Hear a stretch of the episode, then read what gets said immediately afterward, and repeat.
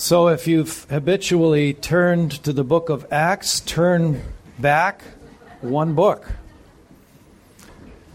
After three years and five months, we've finally landed in Rome with the apostle, and we're through with the book of Acts. We've learned a lot on this journey we've been on together. The ending of the book of Acts, I reminded you last week to a number of commentators, uh, in their view, ends abruptly, I had pointed out. Uh, one said that it doesn't end, it just stops.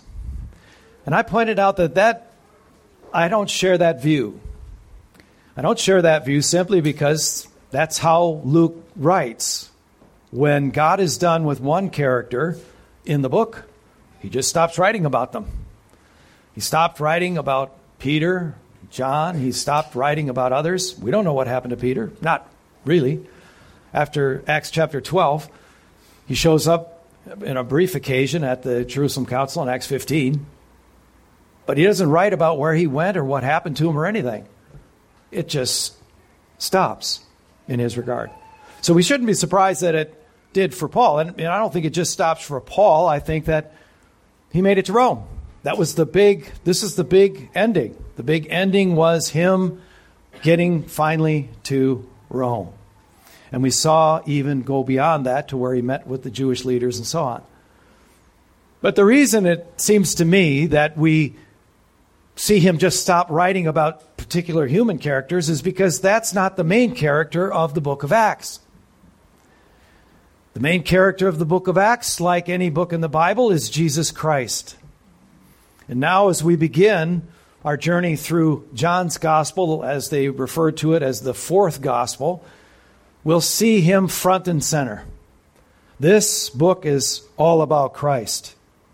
The Old Testament defines him in detail. The prophecies describe his arrival, predict his arrival. The New Testament, he shows up in the Gospels. We see his teaching. We see his crucifixion, we see his resurrection. He's certainly the main character there. It's sort of the pinnacle of the whole of Scripture. And then in Acts, we see his ascension, and we see the advent of the Holy Spirit. We see the Lord building his church, the church of Jesus Christ. Christ is front and center through the entirety of scriptures. And even in our eschaton, as we look at the eschatological Bible, uh, books of the Bible, ending with Revelation, Christ is the preeminent main character. And our books just stop, don't they? But does he? Of course not. He is Jesus who is the same yesterday, today, now, and what? Forever. That's him. I can't think of a of a if if you wanted to make that point in the entirety of the 66 books in the Bible, a better one to go to to really see him rise up off the pages of scripture than in John's gospel. There's a lot of coverage I want to this is going to be very informational. I like to start each book with uh, an introduction and an overview just to set the stage and understand who's writing, what they're writing about, give uh, outline suggestions, things like that, and the different topics that are covered in the book. And so today's no exception. We definitely want to do that. So you could summarize it this way The subject of this book is Jesus Christ, God incarnate. We literally see Christ showing up, or God, the Son of God, showing up in Jesus Christ. What a wonderful time to be reflecting on this as we head toward Christmas. We're going to see the birth, we're going to see him show up. But John's unique. John's different from what we refer to as the synoptic gospels Matthew, Mark, and Luke. John is written much later.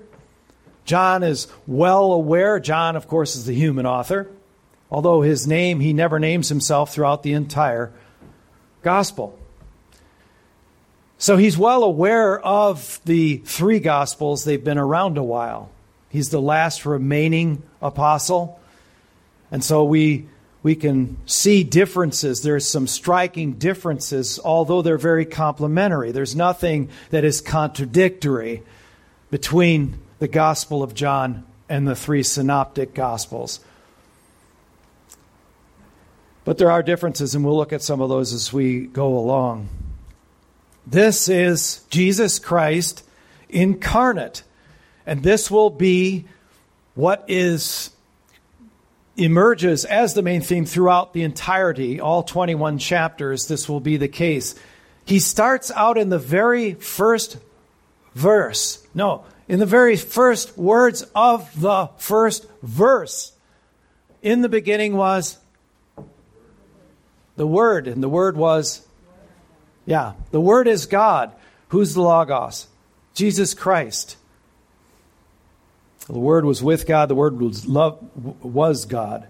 So, and in chapter 1, verse 45, we see Philip found Nathanael and said to him, We have found him of whom Moses in the law and also the prophets wrote, Jesus of Nazareth, the son of Joseph.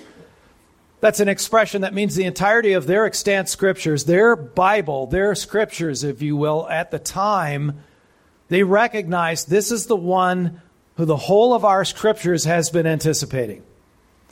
From Moses, that gives us a wonderful detailed de- description of who he is, to the prophets who are saying, here's who it is that is coming, and this is to whom we should look. So it makes sense to us, doesn't it, that this should be the theme of Paul's preaching? I mean, let's not leave Paul out of this too quickly before we get to John. This is it for Paul. This summarizes the entirety of his gospel ministry, doesn't it? We preach Christ crucified. 1 Corinthians 1:23. That's it.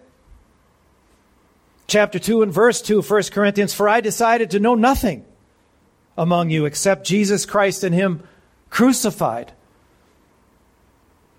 He knew a lot. We discovered that as we went through Acts, studying under Gamaliel. I mean, he was a Pharisee of Pharisees, he was a rabbi, he was a teacher. He was extremely gifted, extremely bright. And now he said all of that, Philippians 3, is what? Waste. It means nothing this is it. This is the primacy of the message right here for Paul. Second letter to the Corinthians, chapter 4, verse 5. For what we proclaim is not ourselves. See, he's, that's his defense book, right? That's where he has to come out because they've been making, the false apostles have been making uh, false accusations about them, about him and the others. For what we proclaim is not ourselves, but Jesus Christ as Lord. Galatians 6 and verse 14, Paul writes, But far be it from me to boast except in the cross of our Lord Jesus Christ, by which the world has been crucified to me and I to the world. The world means nothing to me. Absolutely nothing. Except for Christ and why he has me here as a living, breathing human being to be his vessel a recipient of his vessel of mercy. This is it. This is the one-fold exclusive message. Why should that be the case? Well, because this is the anticipated one. This is the one that for generations they had been expecting, the one they've been teaching about, the prophesying, all the rest. We see in the Old Testament historical narratives, we can see the development genealogically of how he comes about through King David. It's all about him. Ephesians 3, verse 8, Paul writes, To me, though I am the very least of all the saints, this grace was given to preach to the Gentiles the unsearchable riches of Christ. That's it. Or the, how about the Philippians chapter 3 verse 8 indeed I count everything as loss because of the surpassing worth of knowing Christ Jesus my Lord. Christ is what we preach. Christ is what we teach. Christ is what we counsel. Christ is ours, and we are His. The entirety of our lives are subsumed in Him. That's why we're here. Jesus Christ is central to all life. Therefore, all life and everything in creation, of course, because everything in creation that has life has it because of Him. He is life. He is the light. And the light was what? The life of men. Why do men need light? Because they're dead and blind sinners who are dark. And the light came, and there was life. Life restored, souls reclaimed, souls that belong to Him. Amazing. Let's pause for a moment in prayer. Father, thank you so much for what you're doing here. Lord, help us as we look into these further issues of uh, John and where he is and all the rest, the time frame, and help us to understand that we might have a greater appreciation for what we're about to enter into. In your name we pray and for your glory's sake. Amen. So that means, obviously, that if you get your Christology wrong, you get everything else wrong. Christ, that's why we have as our second purpose up there as a church glory of God, the centrality of Christ, and the supremacy of Scripture. Because He's central to everything. If we're breathing, if the trees are alive, it's because of Him. He brings life and He sustains it. You can see that in the letter to the Hebrews. He upholds all things. It's remarkable. So it makes knowing him through this wonderful revelation that we have of him in this fourth gospel, John's gospel, crucial for us to study and understand. Get this wrong, everything else is off. The attack on the true nature of Christ has been going on. It's been relentless through the generations, as you know. False views of Jesus Christ in the world, Hinduism. Jesus attained God realization and was thus an enlightened guru. Are you good with that? I hope not. He was not a savior nor son of God, nor did he rise from the dead. Well, if you're going to you know, go big or go home. Just deny it all. Islam, Jesus is neither God nor the Son of God. You know, I stood in inside the Dome of the Rock Mosque. The rock from where supposedly Muhammad had ascended. And it says in Arabic, up in the dome, anyone who says or believes or teaches that Jesus is the Son of God is accursed.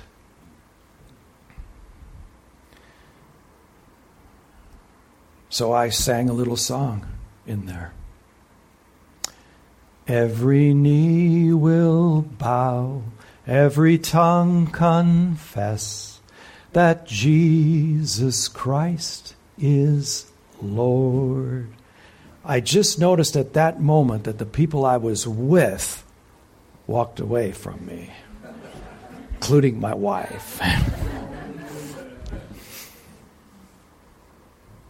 Buddhism, Jesus was nothing more than an enlightened master, whatever that is. Judaism, Jesus was not God, nor the Son of God, nor the divine Messiah. His resurrection is denied. They lied about it, remember? They lied about it. False views of Jesus Christ in the quote unquote Christian cults, Jehovah's Witness. Jesus was created by God billions of years ago. Then also, they also deny the deity of Christ. They don't believe that he is God. That is typically the area that they attack with particular vigor is his deity. That Christ was in fact the Son of God. And that's why John settles that forthwith in his gospel. And we're looking forward to that. Mormonism, Jesus is the spirit brother of Adam and Lucifer. He was created by God, who was created by another God, and so on and so on and so on.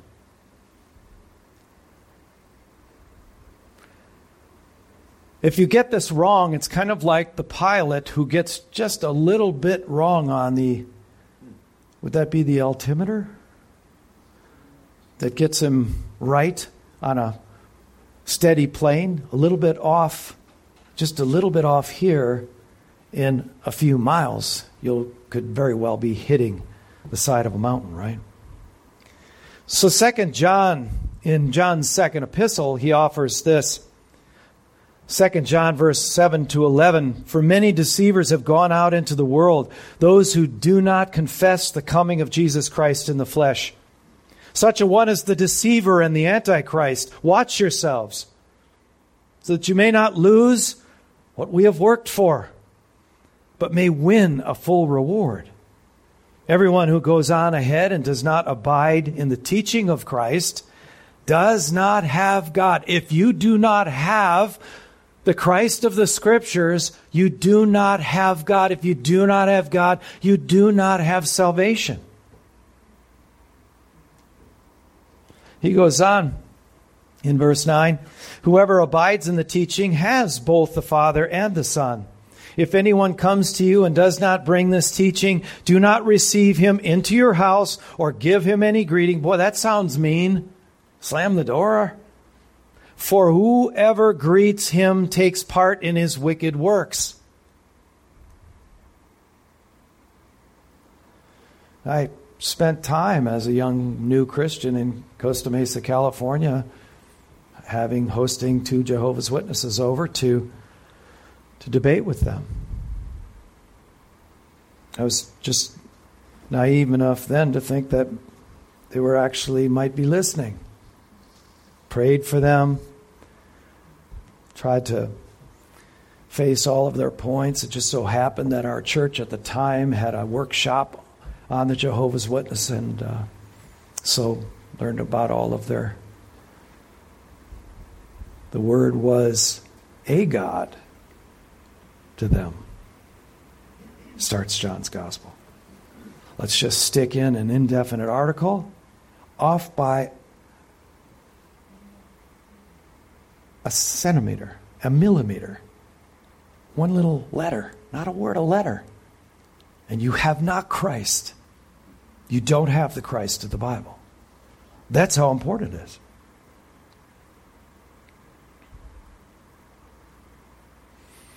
So the authorship is the Apostle John.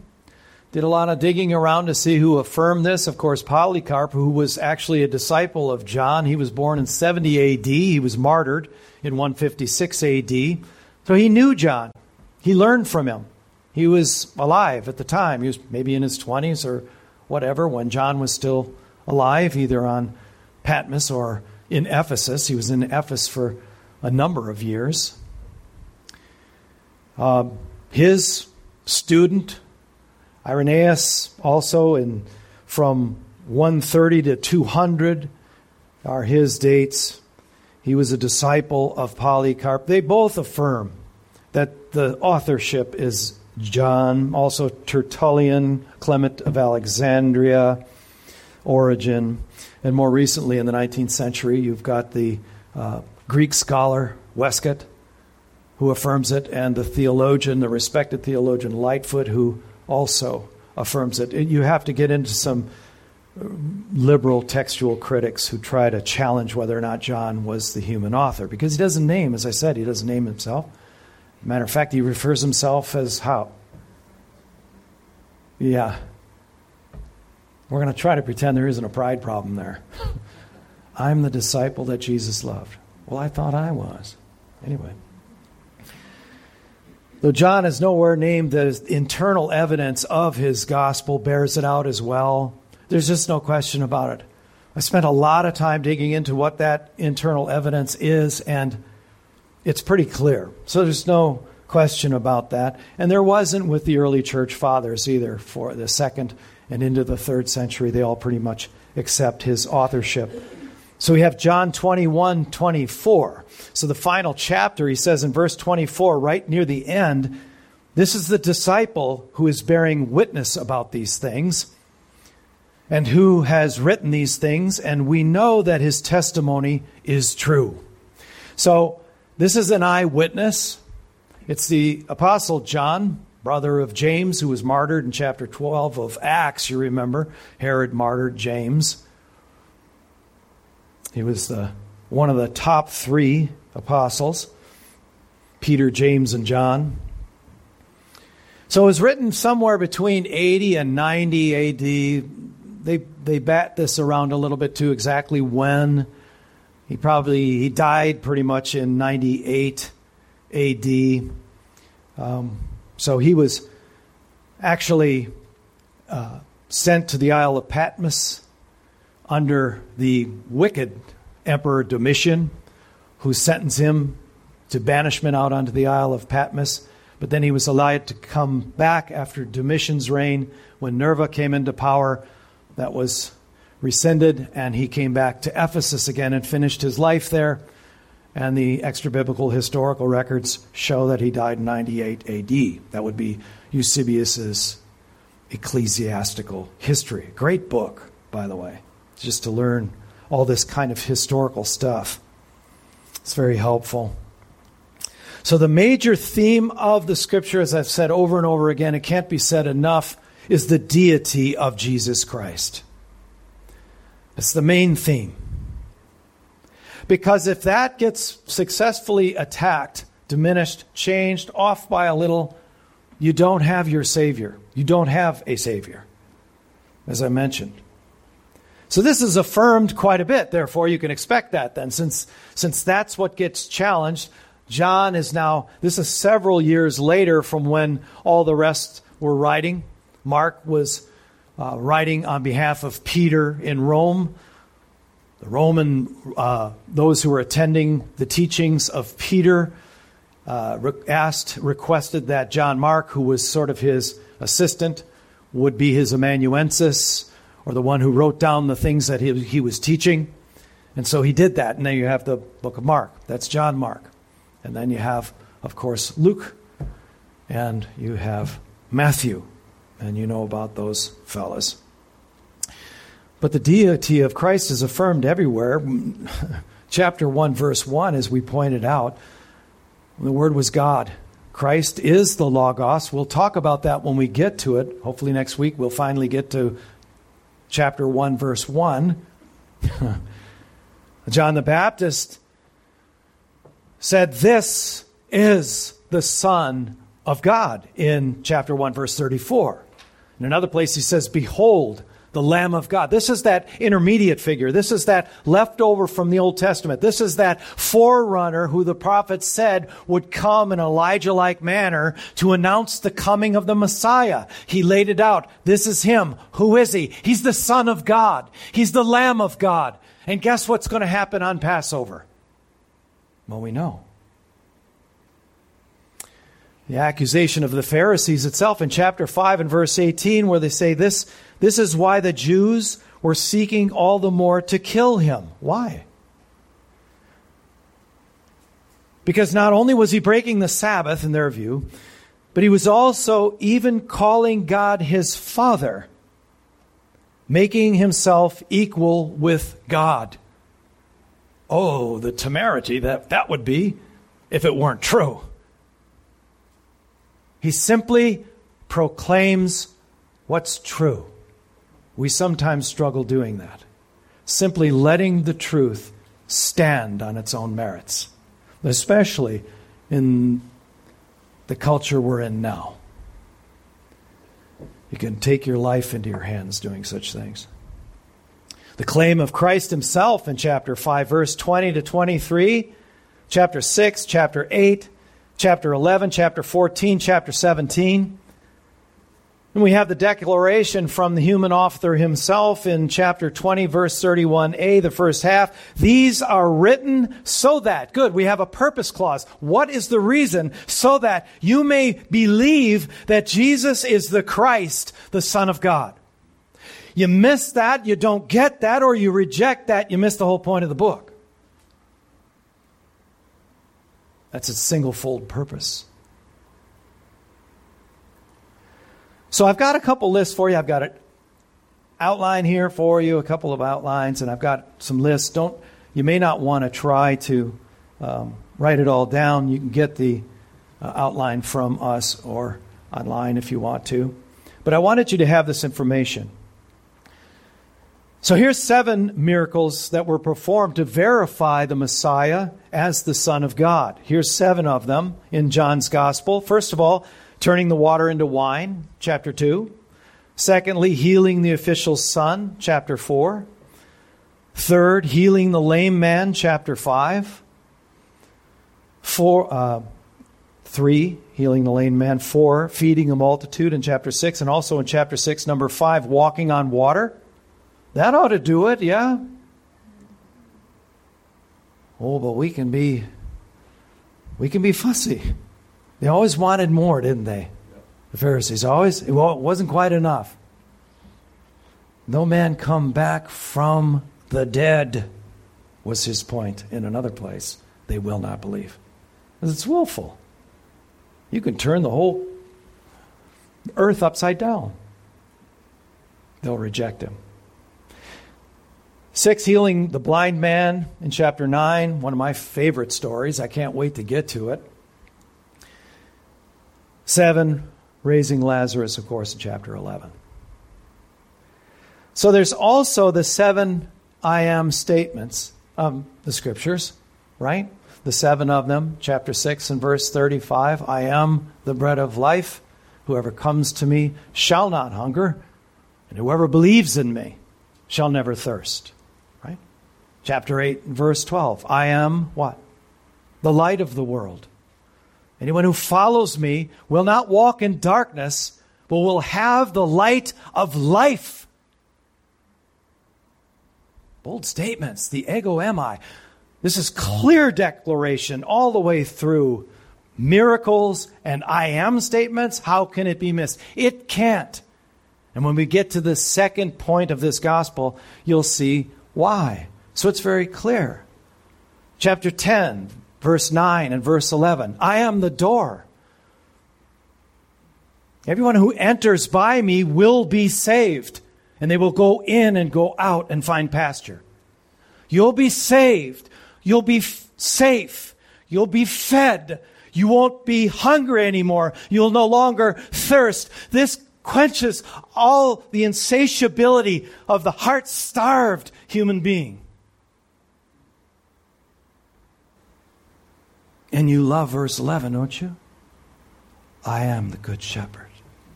And the good shepherd does what? Lays down his life for the sheep. Praise the Lord. Praise the Lord. But then you get chapter 11 with Lazarus, right? Verse 25 and 26. Talking to Martha because she's beside herself. She's all worked up. It's, he's dead, and she doesn't get that, well, I know he'll be resurrected. What is this? Martha, I am the resurrection and the life. I am the resurrection and the life. Whoever comes to me, though he die, yet will he live. And everyone who lives, watch this, and believes in me shall never die. And then that all important question to all of humanity that ever lived do you believe this? That's the point of this gospel. To present the Christ as the Son of God and present that question to all of humanity. This is like Matthew 16, isn't it? Who do the people say to I, that I am? He's asking the disciples. Oh, you're Elijah, you're, John, you're this. Uh, well, who do you say that I am? Hey, that's getting a little personal, man. I'm, I'm getting uncomfortable right now. Can I tell you this is not a real safe space for me? I'm feeling awkward and weird. You need to stop. This is a microaggression. Who do you say that I am? You're the, the Christ, the Son of God. A answer, Peter. That's the right answer. Blessed are you, Simon, son of Jonah.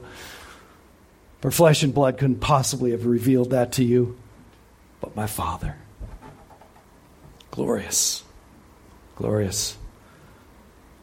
Oh, and you know, John 14, verse 6, yeah? The last of the I am, the seven I am statements. I'll start it and you finish it. I am the way, the truth, and the life. What does he say after that? And no one comes except. Are you looking forward to going through some of this? I can't wait. I'm I have to tap the brakes. I mean, every bit of this is so powerful and profound and, and exciting. The miracles, the I am statements. I looked through a number of outlines, and the one I favored uh, is the one by a man named John MacArthur. You may not have heard that name before. I actually really favor, when it comes to the Son of God, obviously, in that point, I like his outline and how it's laid out. Here's the main headings of it for you, but you'll like this. First, the incarnation of the Son of God, chapter 1, 1 to 18. Second, the presentation of the Son of God, 119 to 454. Third, the opposition to the Son of God, 5 1 to 1250. Fourth, the preparation of the disciples by the Son of God, 13 1 to 17 26. That's a high priestly prayer, of course. Five, the execution of the Son of God, 18 and 19 chapters.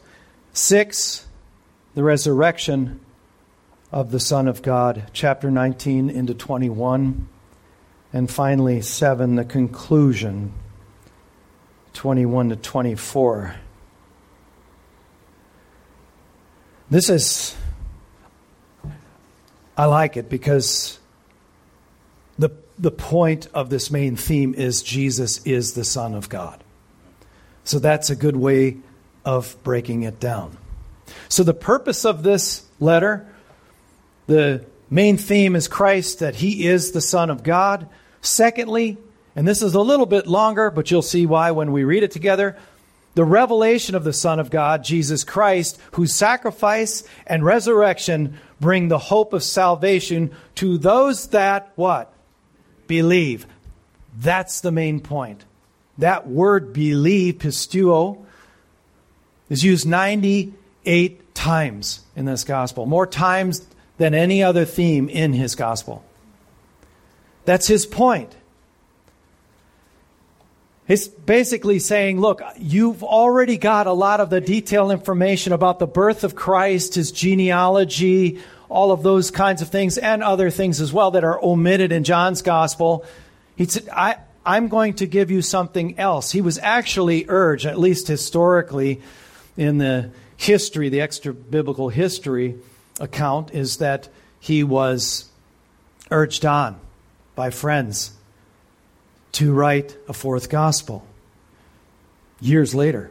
So he's very familiar with, the, with what the other writers wrote.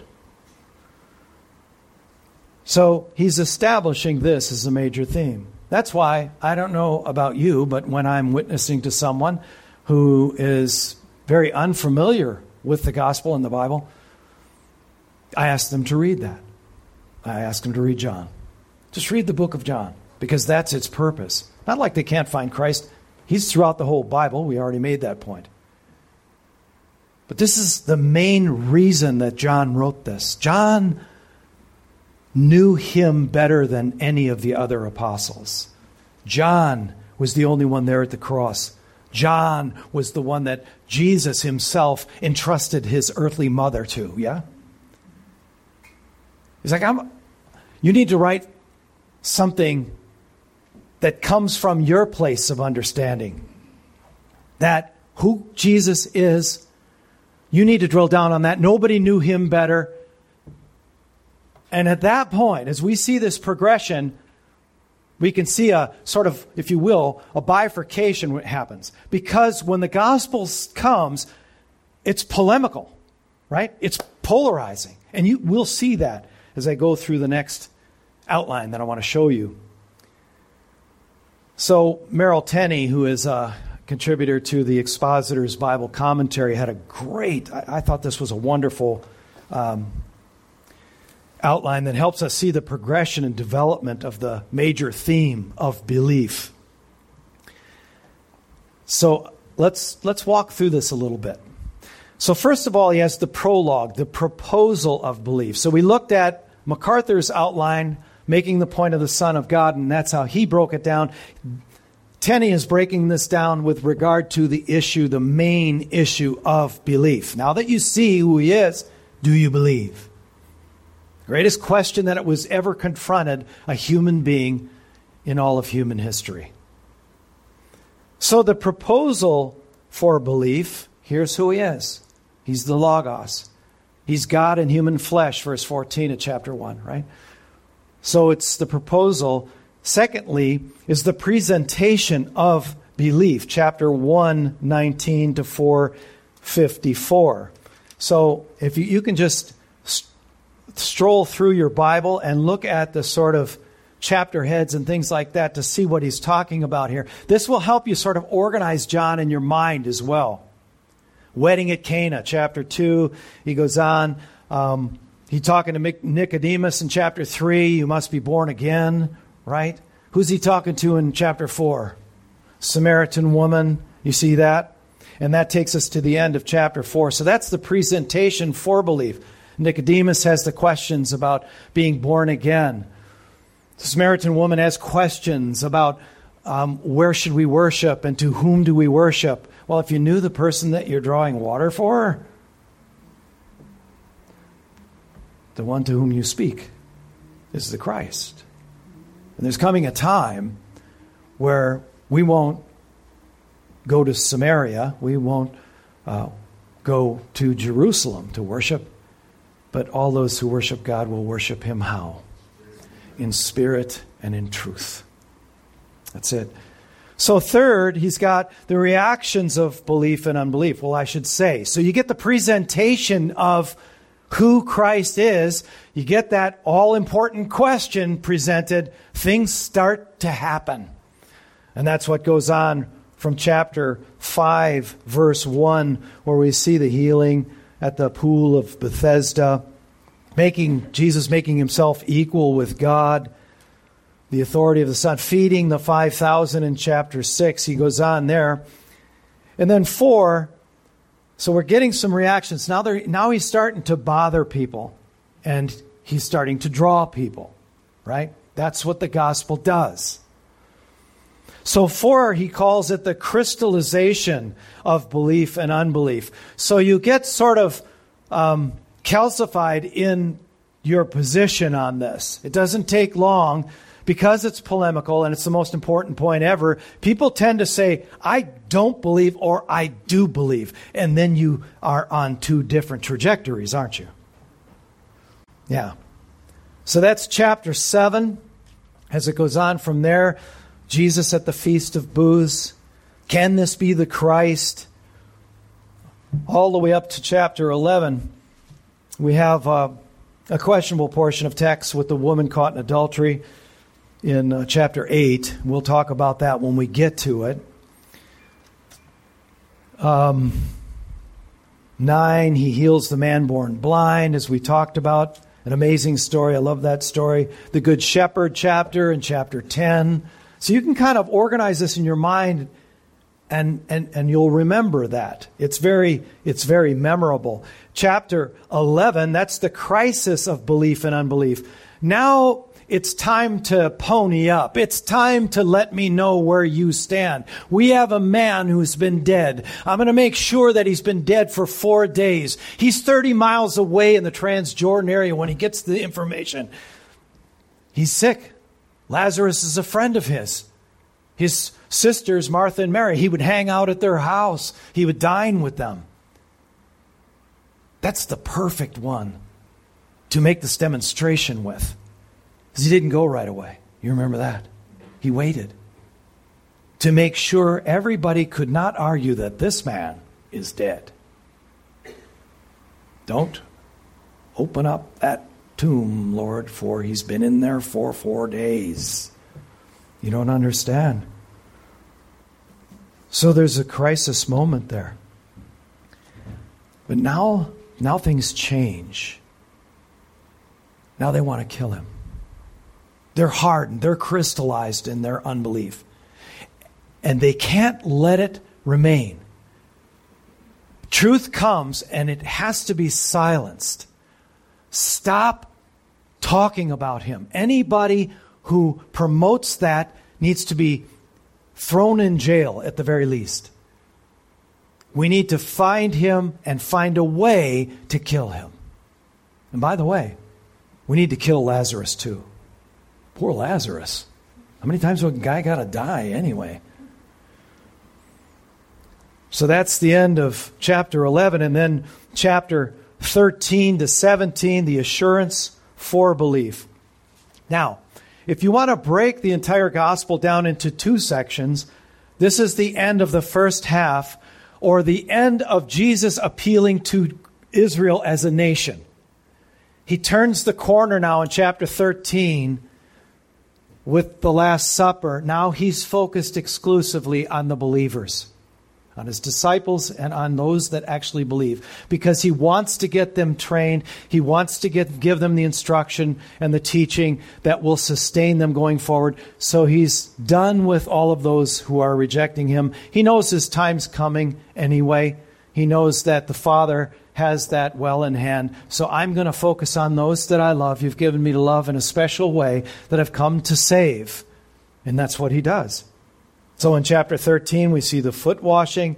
He's saying, A new commandment I give you. You remember in verse 34 and 35, he's saying to love one another. He's giving them final instructions. And then he goes on to talk about the advent of the Holy Spirit. In verse or chapter 14 and 15, he's talking about the vine and the branches. I am the vine. And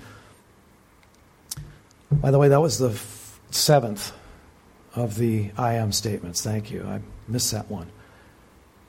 I am the true vine. I am. And my Father is the vine dresser. Now you have it in context. He's focusing now on his disciples in the immediacy and those that have gathered around. How big was his church when he died? He had a huge church, man. He had a great band. 120. Three years of ministry from Jesus, who is the Christ. His church was 120 people. Why? That's what truth can tend to do. It can tend to run people off. No, they want to kill him. There's contempt for him now. Now he's just avoiding them and focusing on those who actually want to hear the truth, who have come to hear the truth. And then that beautiful prayer, right, in chapter 17, the high priestly prayer beautiful in its regard to praying for those that he came to die for, praying for his disciples and all those who will come after, which includes whom? You and I, hopefully, if you know Christ. But now comes the rejection. Number seven, the rejection of unbelief, chapter 18 and 19. You see what happens there. Betrayal of Christ by Judas, He's facing Caiaphas, Peter's denial. It's, it's, it's tough reading. Jesus standing trial. 19, Jesus delivered to be crucified, the crucifixion in 19. But then we get to the good news, don't we? Number 8. I can't wait to get there, although it may be a few years if the Lord gives me that much time. I hope so. The vindication of belief. Hey, I'm alive. Whoa. You went to the tomb and you found it empty? That's Peter running to the tomb. He's alive. He's alive. The vindication of belief. The dedication of the belief. Chapter 21. That beautiful scene where he shows up. They've gone fishing. Peter's like, Well, he's gone. Um, turns back to what he knew. I'm going fishing. He was a leader. That's why he was always the head honcho. They, well, we're going with you. They all went back to what they knew. They're fishing. Hey, did you catch anything? How's it going out there? Not so good, right? Yeah, cast it on the other side. Haul it in. We're about to have breakfast. Yeah, John's name, that the name, I should say, the name John shows up 22 times in this gospel. 18 times it's referring to John the Baptist. The other four, Simon, son of John. That's what we find in chapter 21, right? Three times? Simon, son of John. Do you love me? Do you love me? Feed my sheep. Feed my lambs. Tend to my sheep. Peter restored after his threefold denial, restored in a threefold way. What a glorious scene. What a hopeful scene. Do we have a tendency to count how many times we fail the Lord?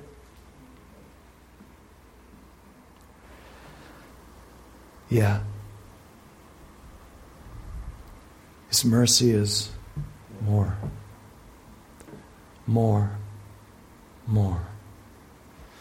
His grace is greater than all of our sin. Praise the Lord. So I mentioned that there's some things that um, the fourth, fourth gospel uh, doesn't have, and I mentioned those things the story of Jesus' childhood, the genealogy. It doesn't have the Sermon on the Mount or the temptation in the desert. It doesn't have parables. But it's got a lot of other things. It's got things that the synoptics don't have. The conversation with Nicodemus that we looked at, the conversation with the Samaritan woman, the discourse about the living water, the discourse about regarding Abraham's seed, healing of the man born blind, the raising of Lazarus, all those things we were just going through briefly. The washing of the disciples' feet, chapter 13, all of that. He was writing things that were exclusive, really, to his knowledge because so much had already been well covered, as I said, in the Synoptic Gospels that had been around for some time, perhaps a couple, two, three decades or more, before he finally wrote in the 90s AD.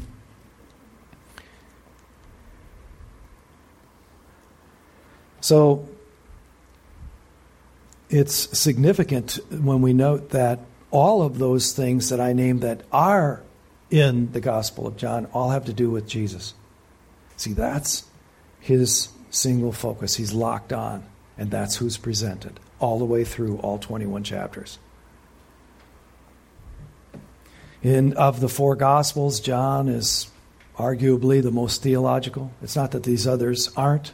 It's not that the synoptics are not theological, but his is most theological as I've said, the most important to me, the most important doctrine, your Christology, is handled in a spectacular way throughout. F. F. Bruce said this that is work, this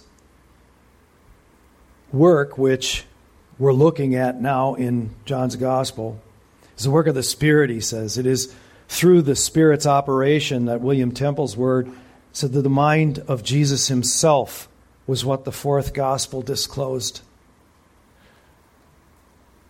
You know, 1 Corinthians 2:16 tells us that you've been given the mind of Christ. Here, according to Temple, it's revealed. He's speaking here. This word is alive. It's revealing the very mind of Christ. That's that's pretty powerful.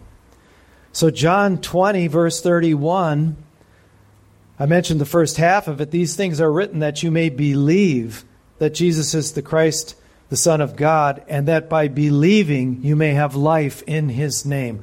There's the purpose of the entire gospel. That's why I like to give that as a reading assignment or suggestion to somebody who doesn't know the Lord. Because the gospel will come, and it comes in full force here as the mind of Christ is revealed, and it's going to take them one way or the other, as you might have experienced yourself. A.T. Robertson, the Greek scholar, said, This is the high and noble purpose plainly stated by the author. He has given us his deliberate, mature, tested view of Jesus Christ as shown to him while alive and as proven since his resurrection. He writes to win others to like faith in Christ. End quote. Here's the thing as we're easing this in for a landing, knowing Jesus Christ causes us to love him. If he has taken the time to, through John, speak to you and reveal himself to you and I, it behooves us to know this well, to come to this place to read, to grow in our knowledge of the true Christ, lest we be found lacking in some way in our Christology and miss it altogether. There isn't anything that's more important. This is the most important question. The more you know someone, the more you love them. That's how this works. It's proportional. Can you imagine if, when I got married to Barbara, I said, um, honey, I, I love you, but um, we've had this wonderful day together. I should be able to get back to you sometime later on in the week. If I'm not too busy, um, how's, how's your Thursday looking? Because I think, I think we can get together then, and I'll listen to what you have to say.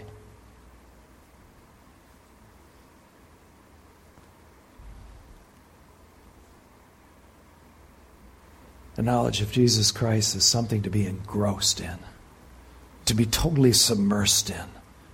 Because when we are, it stokes the fires of a great affection for Him in our hearts. It assures us that we belong to Him, right? We get to sense His love. We get to sense His presence. We get to sense the approval through Him by the Father sin having been forgiven because of him.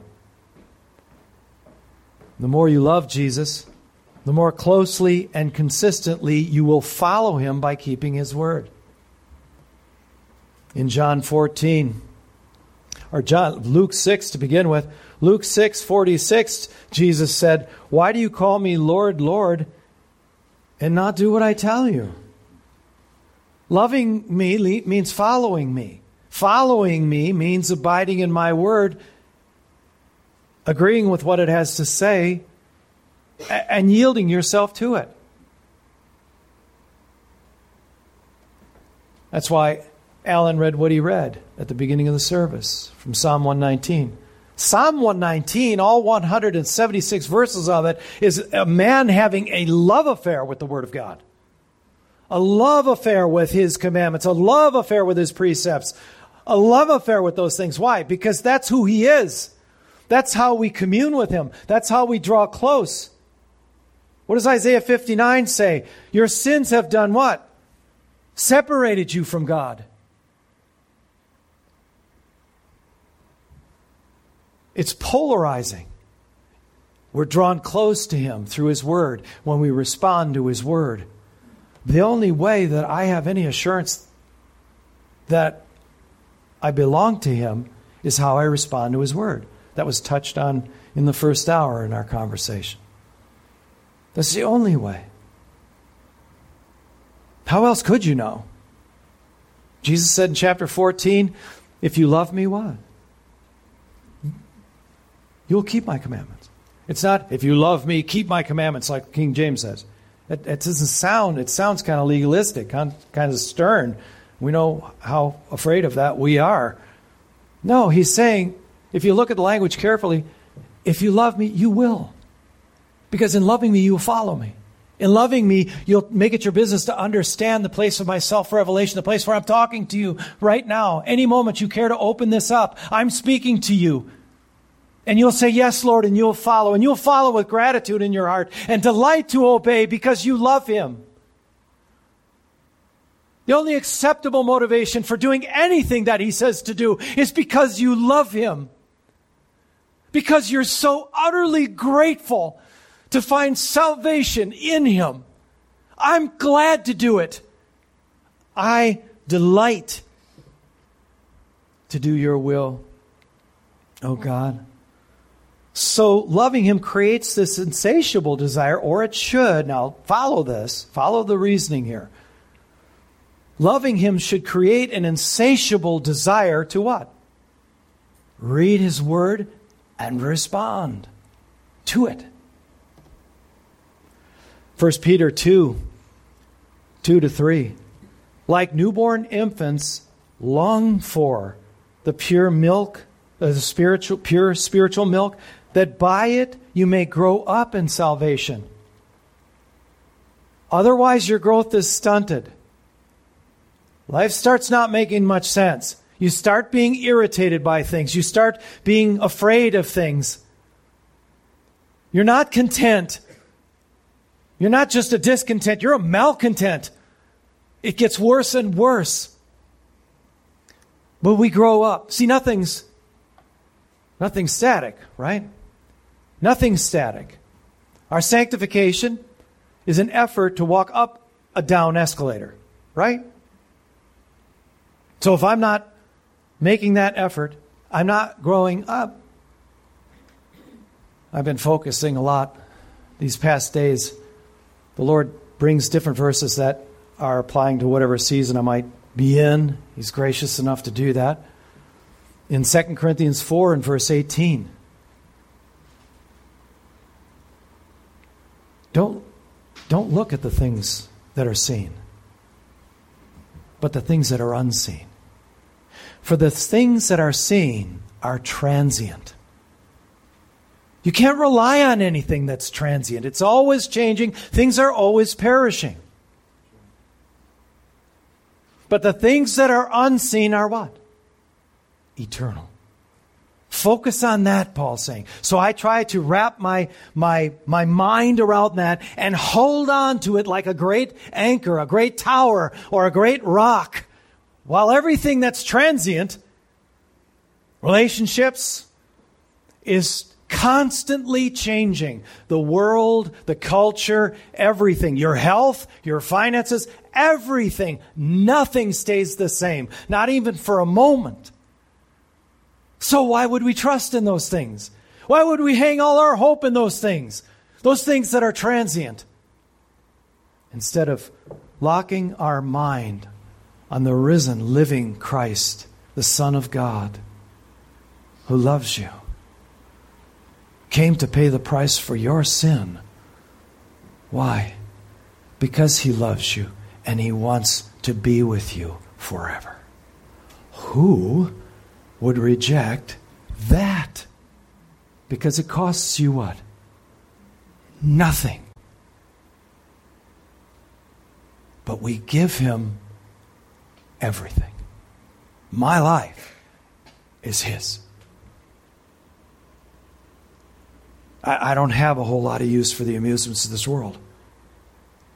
He saved my life.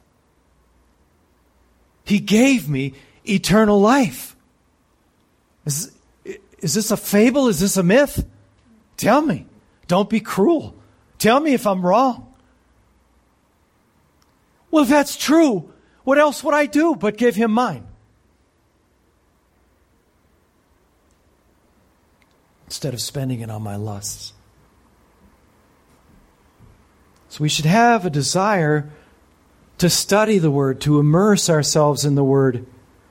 And that, as it turns out, is directly proportional to how much you love Him. If we say we love Him, and every once in a while when we get around to it, read it, and we have to be honest in that moment to say, you know what, I, I, I feel like I should read the Bible. Okay, where am I? To check a box off. Please don't do that. That's happened to me before, more than once. I go in, I habituate, I get up at 5.30, I make the coffee, go in there, sit down, and I'm starting to read, and I went, stop. What'd you just read? You have the revelation, the, the immediacy of the Word of God. I mean, it's a living Word, living and active, powerful, sharper than any two edged sword, the only thing on this planet that can cut to the thoughts and intentions of my heart. This is getting scary. He wants to do surgery? Yeah. Yeah, because he wants you looking like his son. And he has the means to do it. He hung on the cross to make it available to us. This long for, it means strong desire, yearn for, intensely crave from 1 Peter 2. That is, if you had. Now, this is conditional, right? If indeed you have tasted that the Lord is good. Tasted means entering into close, intimate communion with Him. How has that happened? The only way it can possibly happen is for me to immerse myself in this Word, not once a month, not once a week, not when I get around to it, every day. I don't want a day without Him, do you? Then why would we avoid coming to the place where He's speaking to us? It doesn't make any sense. There's nothing rational about our sin fallenness anyway. It's quite irrational. Turn on the news. Listen to what the psalmist says in 119. We had some of it read.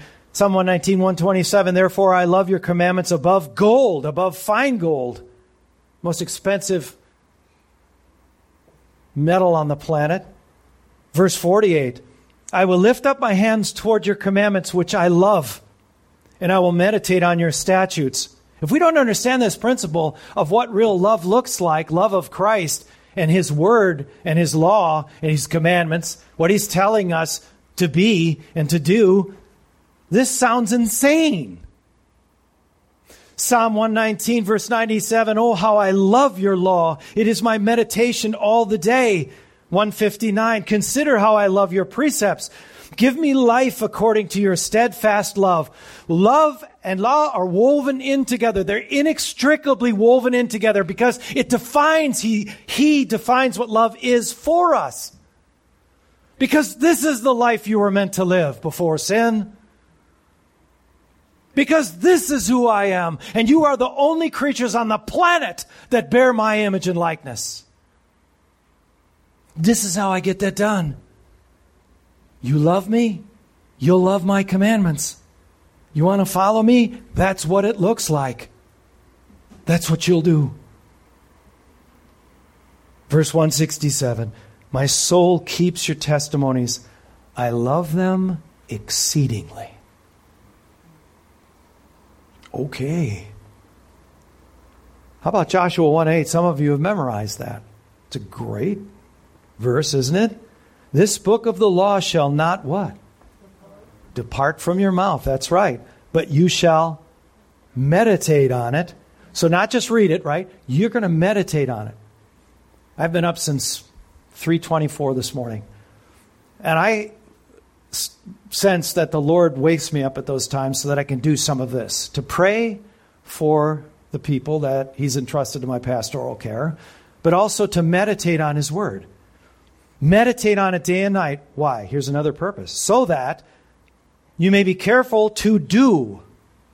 Meditate so that it turns into shoe leather. Respond. This is the way wherein you should walk, and walk ye in that way. Right? Be careful to do according to all that is written in it, for then you will make your way prosperous, and then you will have good success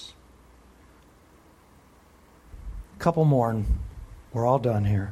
Psalm 1 2. The blessed man who doesn't walk with the wicked or sit in the seat of the scoffers, right? That man, his delight is in the law of the Lord, Lord, verse 2, and his law on his law he meditates day and night. Day and night. Sadly, the Jews thought that that happened could happen through some sort of osmosis by tying phylacteries to their forehead and on their wrist and putting a, a, scripture written on a piece of paper. What does God want from us? What does He want? Your heart. He wants your heart. He wants our heart. Let the peace of Christ rule in your hearts. Colossians 3:15 To which indeed you were called into one body and be thankful. Let the word of Christ dwell in you richly teaching and admonishing one another in all wisdom, singing psalms and hymns and spiritual songs with thankfulness in your hearts to God. See, that's what the result will be if we do that. If we pray that His Word would remain and dwell richly in our hearts. Verse 17, and whatever you do, in word or deed, do everything in the name of the Lord Jesus, giving thanks to God the Father through him. There's two things that are repeated in all three of these verses. First of all is Jesus Christ, right? Because he's the point of the entirety of Scripture. But also what? Did you catch it? Being thankful. Being thankful. Be thankful. Be thankful. Give thanks. As we journey through this glorious book, and this gospel is revealed to us as Jesus emerges as the Son of God. I hope that you and I will be in fervent prayer, that God will use this to transform us, that it will awaken an insatiable hunger for His Word. It's possible, but you've got to want it. Pray for it and do it. I'm looking forward to this. I'm looking forward to Christ Himself showing up with us Sunday after Sunday as we work our way through providentially this wonderful gospel. I pray you'll join with me in prayer as we do. Let's pray. Father, thank you so much for this time. Thank you for this gospel. Thank you for what it affirms. Thank you even for the things that are difficult to read that make clear indication of why we need a Savior. Oh Lord, we thank you so much. I pray that even now, even before we've started the first verse of the first chapter, Lord, that even in this introduction, we're already moved by the Son of God in Jesus Christ. And that if there is anyone in the sound of this message who has been moved in their heart by your Spirit, I pray even now they would simply turn to you and pray, confessing their sin, receiving the forgiveness that rem- remains available to us all. That you might be glorified is our hope. For we pray in your Son's name. Amen.